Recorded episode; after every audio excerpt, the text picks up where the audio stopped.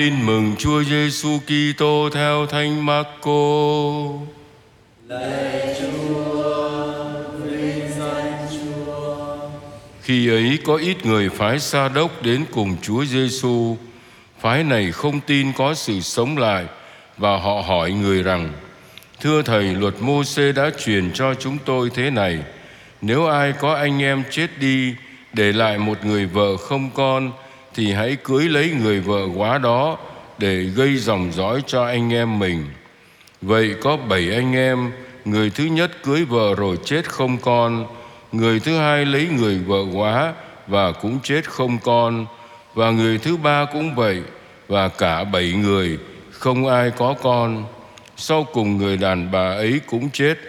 Vậy ngày sống lại, khi họ cùng sống lại thì người đàn bà đó sẽ là vợ của người nào? Vì cả bảy anh em đã cưới người đó làm vợ. Chúa giêsu trả lời rằng, các ông không hiểu biết kinh thánh, cũng chẳng hiểu biết quyền phép của thiên chúa. Như vậy các ông chẳng lầm lắm sao? Bởi vì khi người chết sống lại, thì không lấy vợ lấy chồng, nhưng sống như các thiên thần ở trên trời còn về sự kẻ chết sống lại, nào các ông đã chẳng đọc trong sách Môsê chỗ nói về bụi gai. Lời thiên chúa phán cùng Môsê rằng, ta là chúa abraham, chúa isaac và chúa jacob. Người không phải là thiên chúa của kẻ chết, mà là thiên chúa kẻ sống. Vậy các ông thật lầm lạc. Đó là lời Chúa.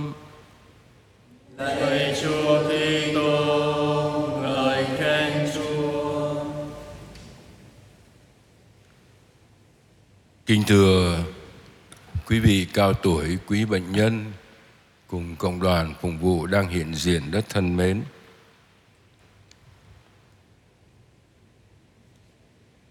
Hai câu chuyện của sách bài đọc một cũng như bài tin mừng chắc chẳng ai trong chúng ta tin là có thật ở đời này phải không? Có ai tin không? Khó lắm.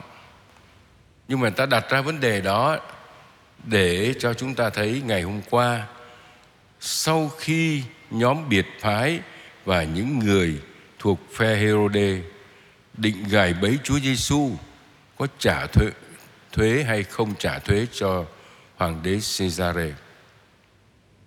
Đến lượt phái Sa đốc thuộc phe thượng tế không tin có sự sống lại đã đến tranh luận với Chúa Giêsu. Chúa Giêsu khôn lắm.